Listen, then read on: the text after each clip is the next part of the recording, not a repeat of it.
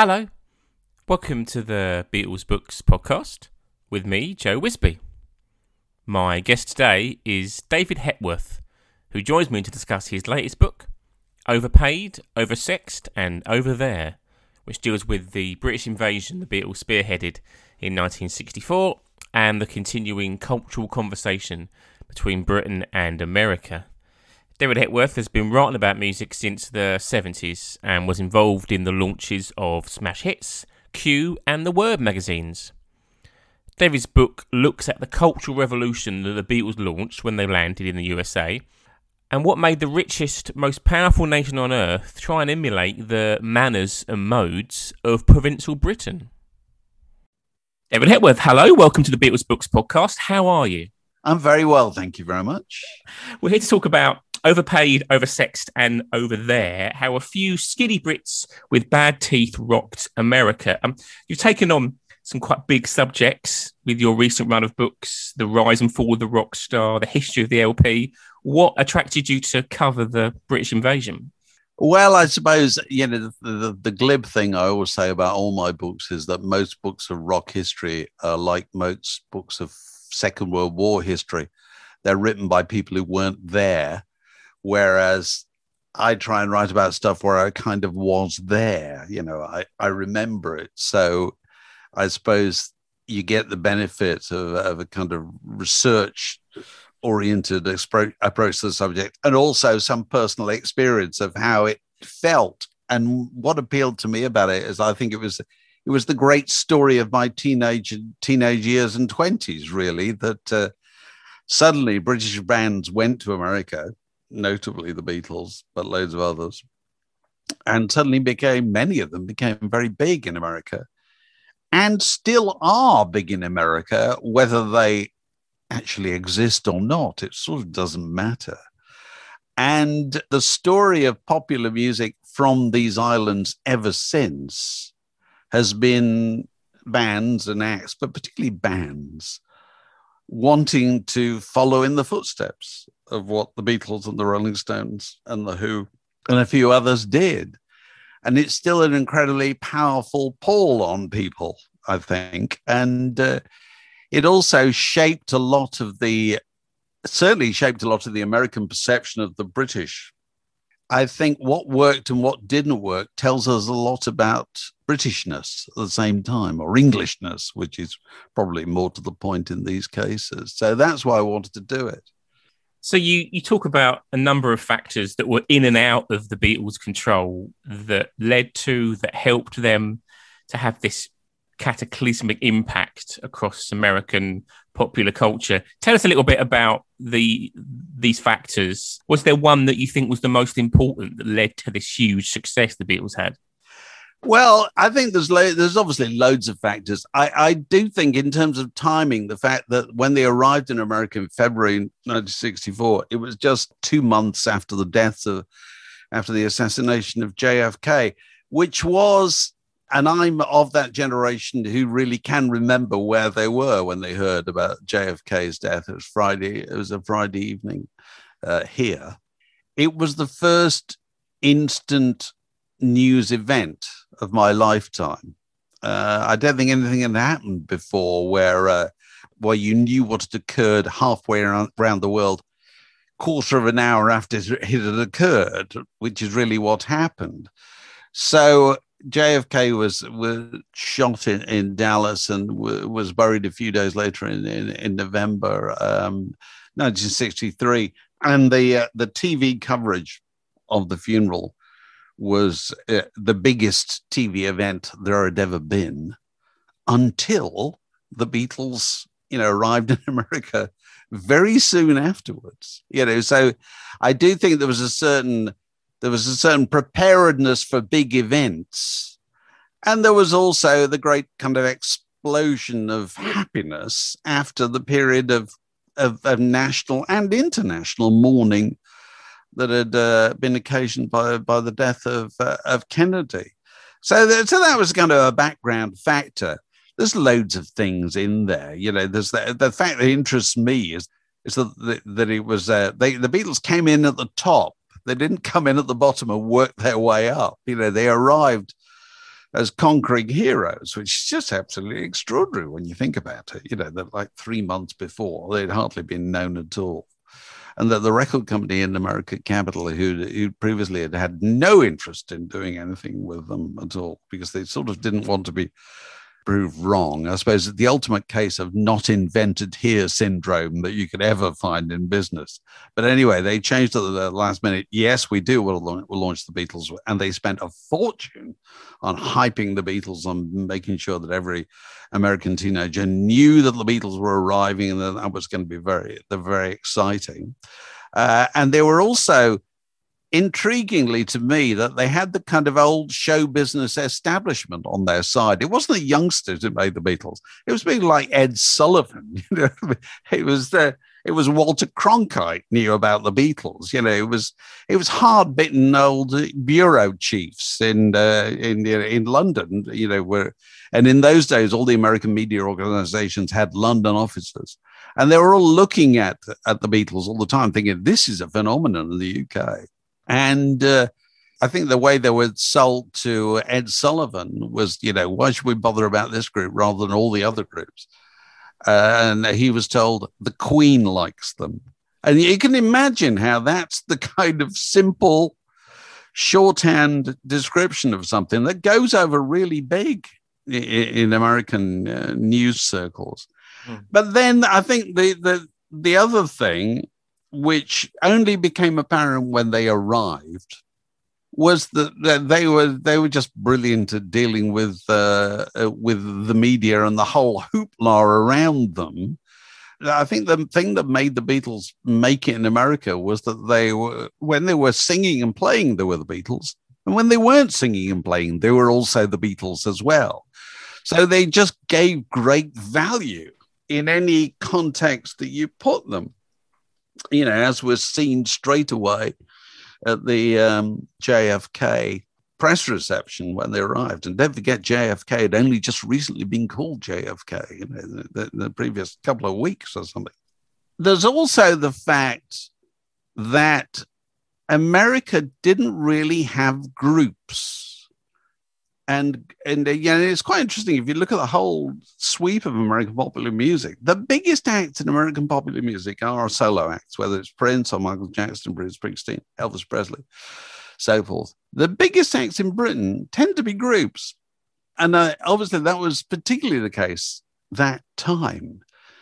And so there was something about the, the notion of a group that was very appealing to American teenagers and I think they were a kind of surrogate family for people and also a surrogate gang, just a surrogate peer group. And you look to them, and it was the same here, but I think it really struck America was that they were was perfect little family that you just ached to join, but you never could. And you knew you never could underneath it all. And so that was very, very powerful to American youth particularly male American youth, you know, who, and then, you know, people like Tom Petty and Steve Van Zandt, Bruce Springsteen, all these people who are all the right age, you know, they all kind of remember, yeah, they were 14, 15 when this, when this had arrived. And they all said the following day, you know, you got, we've got to start a group. Just got to start a group. You know, it's, it's a form of social organization. There hasn't been before, you know, because America had instrumental groups but there weren't groups like the Beatles, and there weren't groups like the Rolling Stones. There weren't groups of personalities who formed a, a, a, a into, into, a giant personality, but also had their individual personalities as well. And I think that's a lot of that, that's a lot of the kind of English DNA actually that we very, very often overlook. You know that the, the thing about groups, and I suppose Dave Clark is a bit of an exception to this, but most of these groups they would have said nobody was in charge. You know, if you'd asked the Beatles who the leader was, well, they wouldn't answer that question. But they knew it was John, but they wouldn't answer that question. You know, because so the, I think it's an English thing, although we're, you know, we clearly have, you know, a very well grooved class system, which we, we always talk about. But also, we have in this country a rich tradition of insubordination you know, all our comedy is based on it. You know, so much of our literature is based on it. It's bringing, you know, bringing the mighty down, exalting the lowly. That's that's what we do. We run up and down the social scale, and uh, and the Beatles were all about that. They exemplified that, uh, you know, perfectly. So you mentioned earlier about that you were you bore witness to a lot of these event, all of these events. I'm curious to find out what do you remember about the response in the UK to the Beatles' success in America? Was it something that the country suddenly had a huge kind of groundswell of pride about? Was it something that people weren't that interested in? They were just concerned about the next record or whatever. Do you remember what it felt like to have this group having such success in America? It was a huge story on British media. Uh, and British media was nothing like as sophisticated or as you know multi-headed as it is nowadays. But you know, for instance, I, th- I think I'm right in saying that when they when the Beatles came back from America, which uh, you know after they spent two weeks there, didn't they? The BBC carried their arrival back at Heathrow live by breaking into the Saturday afternoon sports show, which was Grandstand. You know, that's pretty remarkable, really, when you consider you know, in those days, the BBC had one outlet. That was BBC. They didn't even call it one. They just called it the BBC. You know, so that does give you an idea of, of what a big thing it was. And there was there was considerable national pride uh, in the fact that they'd been so uh, welcomed and so much fuss had been made about them. And and when they arrived back, I think they um, I think that very night they did for their sins the Mike and Bernie Winters show on ITV. Uh, Mike and Bernie Winters never afflicted with the problem of being particularly funny, but anyway, they opened with a shot of of the Beatles um, supposedly arriving back in customs, where Mike and Bernie played customs men. And and the supposed punchline of this gag was that they opened their suitcase and there were dollar bills flying out absolutely everywhere. You know, so there was considerable national rejoicing about it. Yes, yeah, definitely. That, there was a, and I, what I felt, you know, I was uh, 14, 13, 14 years old and growing up in the north of England was that they'd, they were kind of people like us. and prior to that time, stars were kind of, um, they were American, they were Hollywood, they were, they had that kind of that patina, that glow, that sort of unreal glow that Elvis Presley had. Uh, whereas the Beatles didn't look like that. Beatles sort of looked like people you saw in your local town. I mean, obviously they, are slightly better than most people, you know, but but they kind of came from the same world that you came from. So people feel, did feel and I think this goes through the whole book, really. You know, if you look at what happened with the Stones and, and all these groups and Led Zeppelin, I think one of the things that the success of all these bands in America had, did for us was it was a great national sense of validation as a consequence of it. Uh, that we oh, we must be doing something right. Because look, look how people adore us in the shape of these people. So, looking at the the early part of the British invasion, I think there's a few really interesting kind of strands and stories that, that come through in the book. And the thing that really stood out for me was this this story of the Dave Clark Five. that, of course, were at one point the Tottenham Sound was the big rival to the Merseybeat, um, uh, which, looking back now, obviously sounds ridiculous, but they were unquestionably incredibly successful. What was the secret to their success, why were they why were they successful when they looked nothing like a lot of the other British invasion groups? They were very successful for, I suppose, two reasons. Um, one, they arrived in uh, the United States immediately on the heels of the Beatles, where suddenly everybody want we need more British groups. We just need more of this stuff. There must be more where they came from, and they literally came. You know, they flew in as the Beatles were flying out and did Ed Sullivan the following week, pretty much like uh, the way the Beatles had done it. So there was timing on their side. The other thing is that they made some really good records, really good records. Hilariously called the Tottenham Sound, even though they weren't recorded anywhere near Tottenham. They, they were recorded in Holland Park. I've, I've had that. They had a really good sound to them. And it was probably a sound that, in many senses, was more familiar to American sensibilities. They made a sound that was quite eh, familiar to American ears. You know, it was there was shades of Duane Eddy and people like that in them. You know, they had a saxophone.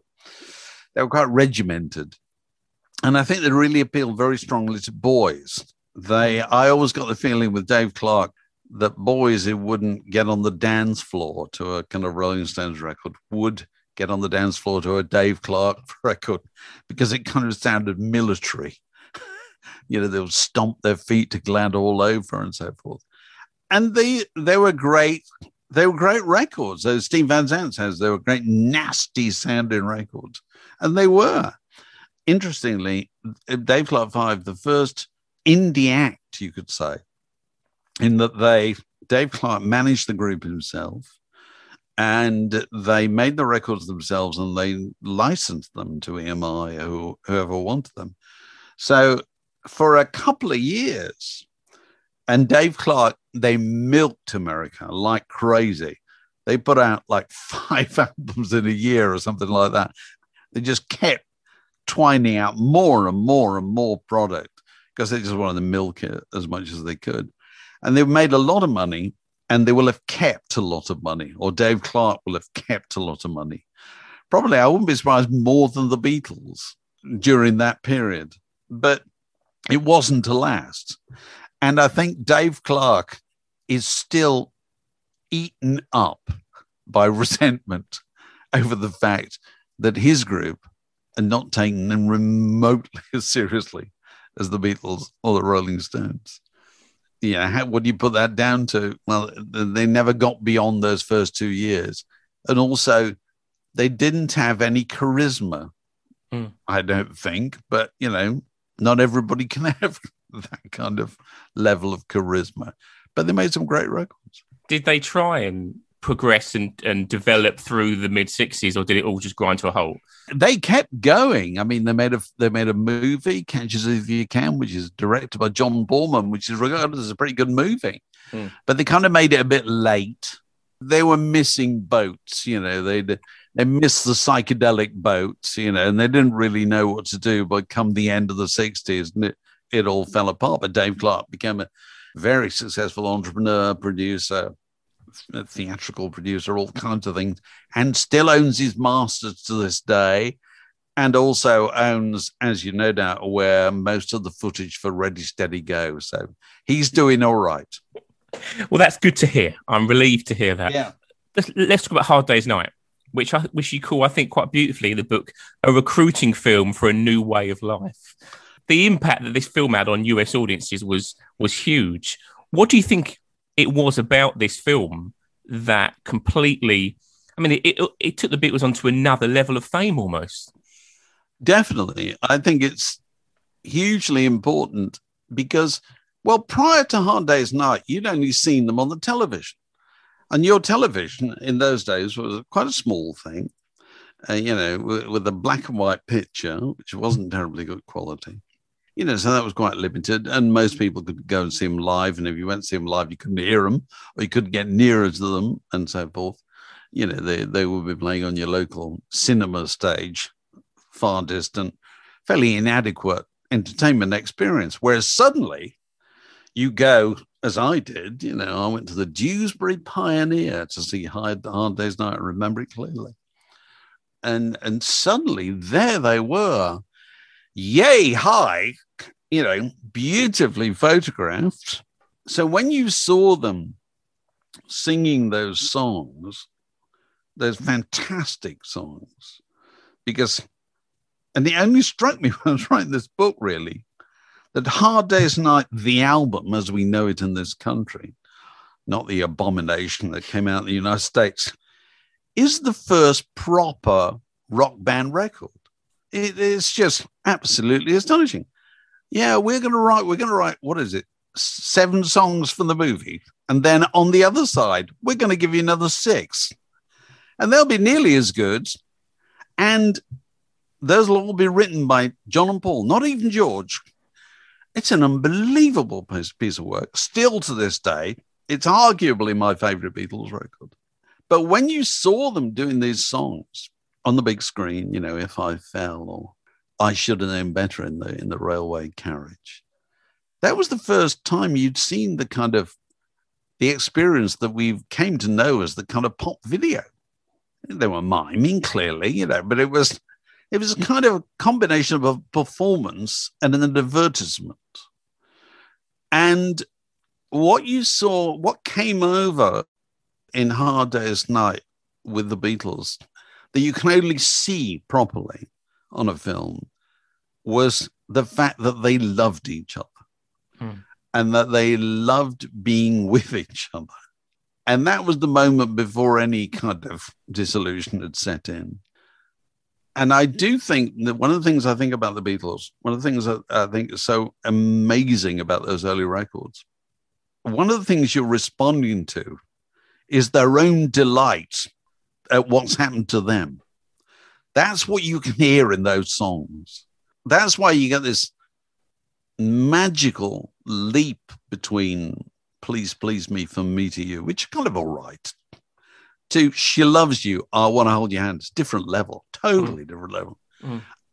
And a lot of that level is just their, their delight, their exuberance, what? It's, it's happening. Look at this. And here we are.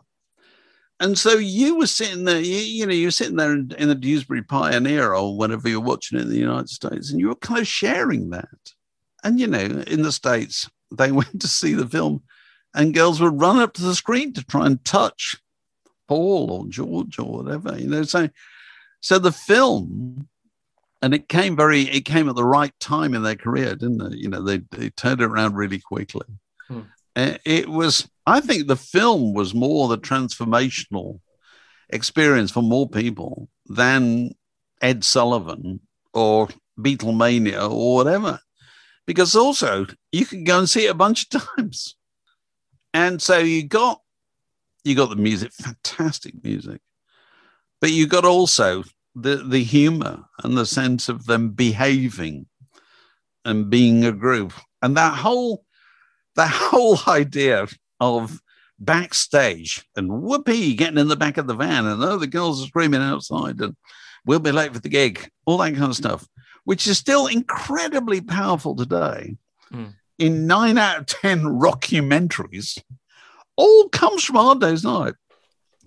And all comes from Hard Day's Night, which I think was pinched from the Maysles brothers film, which they had made at the instigation of Granada Television of the Beatles actually arriving at JFK. So basically, Beatles arrive at JFK, Maysles brothers follow them, catch a lot of this kind of banter and, and the frantic atmosphere. Alun Owen and Dick Lester put that into a film and then everybody sees it as entertainment. So, you know, with the Beatles, you didn't, that's what was so stupid about Help, actually, when you think about it, because nobody wanted to see the Beatles dressed up and acting daft. What everybody wanted to see was the Beatles just being the Beatles. That's one of the most powerful bit of Help is the bit where they go in the um, in the forced terraced houses, which all turned out to be one house. That's what we want to see. I was going to ask you about help. Actually, was that something that you felt at the time? Oh, I'm not. I don't really enjoy this as much, or I just want to see them be in the Beatles. Uh, well, well, you know, I was 15 or whatever, and therefore, if I had felt that, you wouldn't have admitted it to yourself anyway. you know, you never do. No. Uh, but you know, I was never as inspired by Help as I was by Hard Day's Night. You know, if Help was on the telly now, I, I might watch it, but it wouldn't bother me at all if I if I missed it, and I'd probably be a bit disillusioned if I looked at it because I'd probably be able to see how fed up they were beginning to get. Yeah. Whereas you don't get that hard day's night. It's got an extraordinary spirit to it. And we are blessed. Again, it's the, the luck of the Beatles is like nobody else on earth. They didn't make it in color because they couldn't afford to. The reason we love it so much today is because it's not in color. Absolutely. Let's move on and talk a little bit about the Summer of Love, if that's not too glib a term. Tell us a little bit about how some of those British invasion groups cope with the Summer of Love. Um, did they? How many of them maintained a success? How many of them, like the Dave Clark Five, kind of gave up? And the Beatles, obviously, we, we must come back to the Beatles. They obviously certainly didn't um, suffer at all in, in the Summer of Love. What do you think was the key to their success? Well, the key to the Beatles' success is is always the same thing. It's, it's extraordinary records. Yeah. And also they stopped not long afterwards. Don't forget this.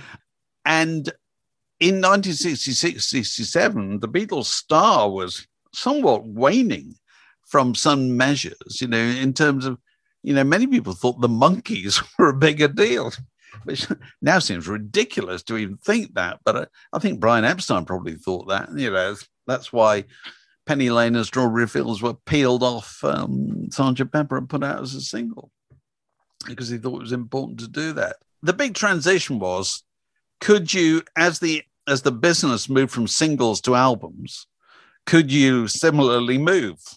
And the Beatles clearly did, and the Rolling Stones kind of did, although although their their satanic majesties is um, is still kind of pretty risible, and and gives you an idea of just how kind of transfixed by the Beatles other people were. Hmm. But then there were other people who just couldn't make albums, you know. tragically, people like the Animals, and the Animals, fantastic group, absolutely fantastic group, made brilliant singles, almost all of which were American songs, supplied by American publishers, done better by a British group just given some kind of edge that no American act could have given them. But they couldn't write songs for themselves. So they were always going to be a bit stuck when it came to making the transition into albums. And then you got the kind of second wave comes along. You know, so people like The Who hadn't really figured very much in the mid 60s, started to figure more 67, 68, 69. And a lot of that was just because the Who did something that, that the Beatles didn't really do. And the Rolling Stones didn't really do in that in those days, which just tour and tour and tour, bigger and bigger venues. And so the Who made contact with a, a new emergent audience of kind of long hairs and students and people who, who played the kind of ele- electric ballrooms, as Pete Townshend called it, and went to the college gigs. You know, when the Beatles played, you know, all all the Beatles' life of performing was sailors in Hamburg, typists in Liverpool, and screaming girls in cinemas. The end. The Beatles never never went on stage in front of a kind of Glastonbury audience or a student audience or a punk rock audience. Just never happened for them because they knocked on their head by that time. So some people adapted, uh, and some people just had that kind of second wind.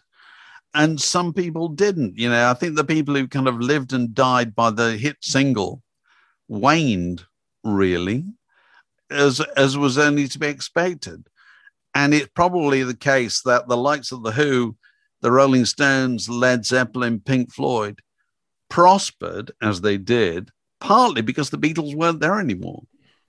So it was a kind of a bit of a vacant crown, really. You know, there, there were some acts who were who were looking towards a new world, and some who weren't. And by the time that had opened up, the Beatles had stopped.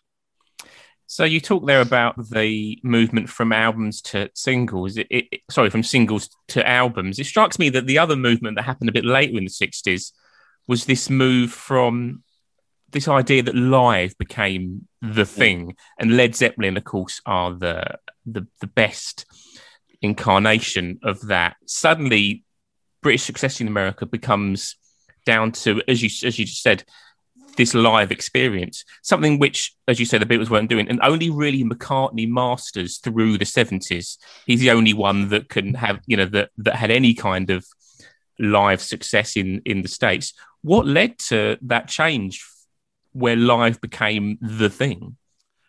Well, I suppose if you look, if you're a sociologist, you'd probably say it was the baby boomers leaving home.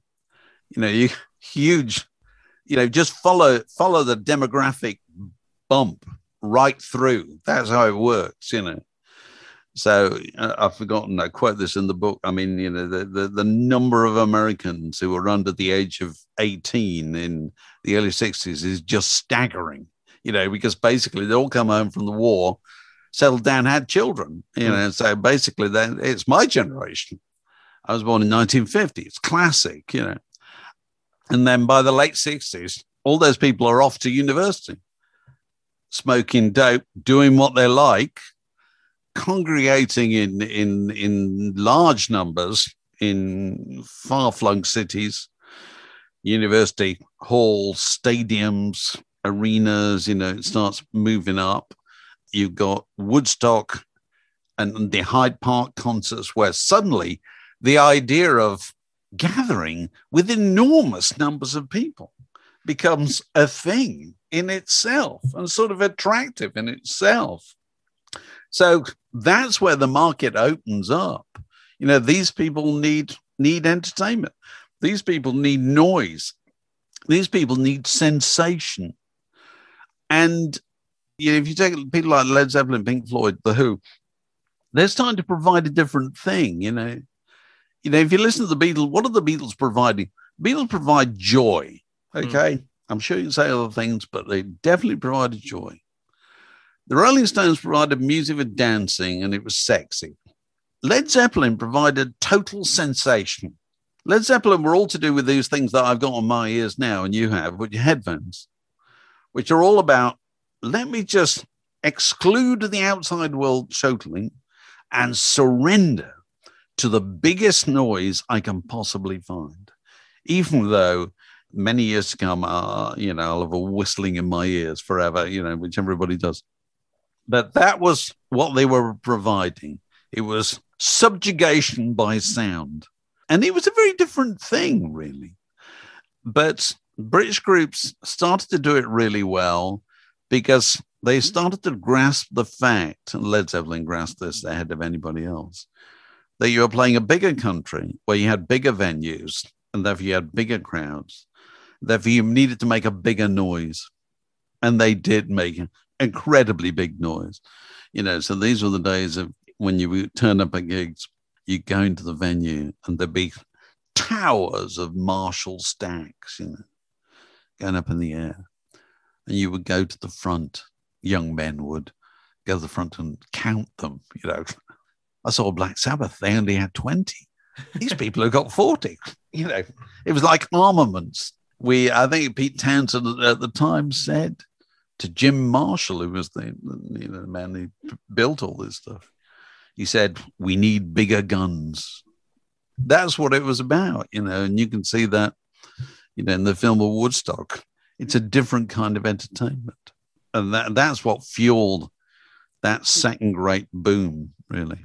So the final boom comes in the 1980s, mm-hmm. where MTV is responsible for bringing back the British invasion, I suppose you'd say, in that early part of the 80s. Something that I think is really interesting about, about the book is that you talk about Live Aid. Uh, and you said that by the time you get to Live Aid, obviously the summer of 85, the two countries seem apart again. They seem, you know, quite separate again. What led to that change? You'd had the kind of MTV thing in the in the in the in the early 80s which British groups had benefited from for the simple reason that we have Saturday morning kids television in this country, or we did in those days.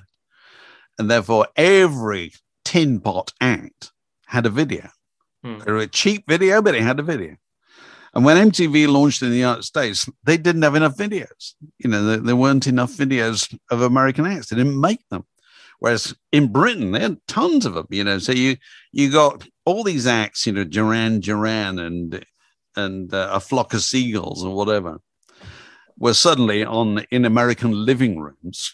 And at the same time, you get this um, the rise of kind of electronic pop music, which is tuneful and it's really good for dancing. So Depeche Mode, Human League, all that. That's kind of that happens. but it doesn't happen for long, really. Very few of those acts. I mean, people like Depeche Mode are still at it to this day, but Depeche Mode really cleverly moved into the big stadium, big sensation type presentation. A lot of those other acts fell by the wayside.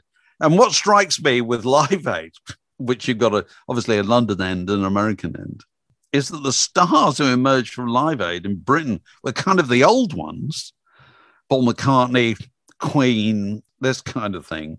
And the stars that emerged from the American end were the new ones, which were Madonna, you know, and uh, solo acts again. The British acts were the kind of foundation of it in the UK. Boomtown Rats, Ultravox, all these people kind of fell away after that, right? They never really made it in the United States. And it's a simple economic fact that if you're a British act and you don't make it in the United States, you probably break up because it's very difficult to keep getting bigger. Mm. And, and bands rely on sort of getting bigger. You know, there's an expectation, not just a financial expectation. There's just general, there's a feeling, oh, we've been, you know, we've had a hit in the UK, we've had a hit in the US, we've had a big tour. Now what? You've, you've got to be expanding somehow and uh, and loads of those groups just didn't. They didn't translate to America. I think because most of the time they didn't really have the charm that the Beatles had, and also they had a great tendency to go to America and tell America what it was doing wrong, which America never wants to hear. Mm. And I do think it's interesting that the only exception to that rule, really, that came out of Live Aid to make it in America were English speaking, but not English, who are U2. And U2 had the perfect package. they had a kind of British sensibility in a lot of ways, but they had the great saving grace of being Irish. Americans are emotionally Irish, you know. They were embraced in a way that a lot of the lot of the British acts were not anymore.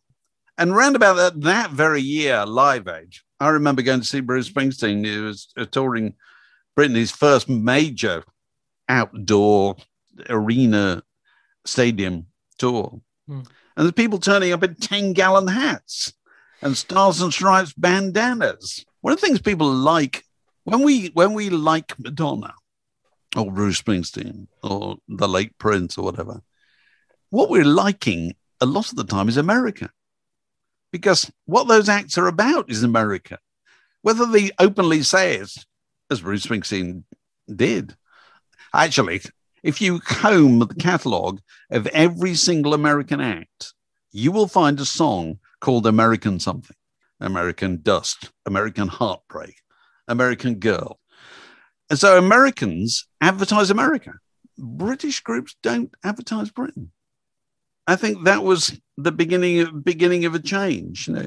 But I think we're is a particularly interesting moment now, hmm. after we've had you know eighteen months of enforced separation. You know, we are two countries divided by common language, hmm. and that's true.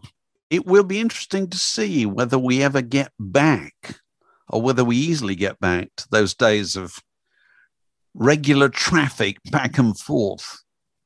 Their acts coming here, our acts going there, absolutely all the time. Because that's the other thing is that American acts have discovered through the years that a good way to get to break America is come to Britain and be seen to break Britain first. Walker Brothers, Jimi Hendrix, Tom Petty and the Heartbreakers, Blondie, all kinds of people have done that because Britain is a relatively small country where it's quite, you can get all the tastemakers in Britain in one room. And, you know, it can be decided whether you're going to make it or not. In America, you can't do that.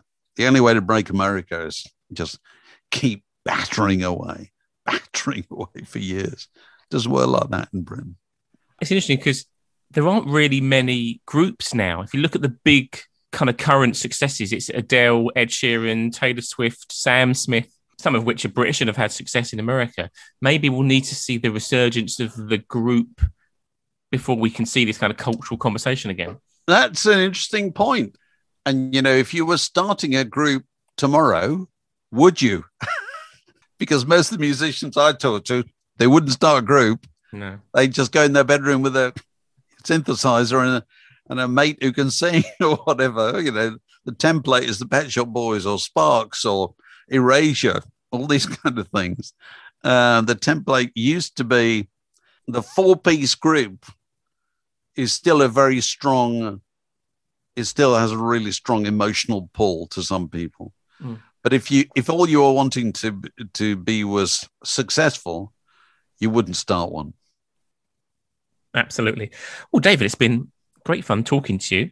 The book is overpaid, oversexed, and over there. Um, thank you so much for your time and sharing your memories.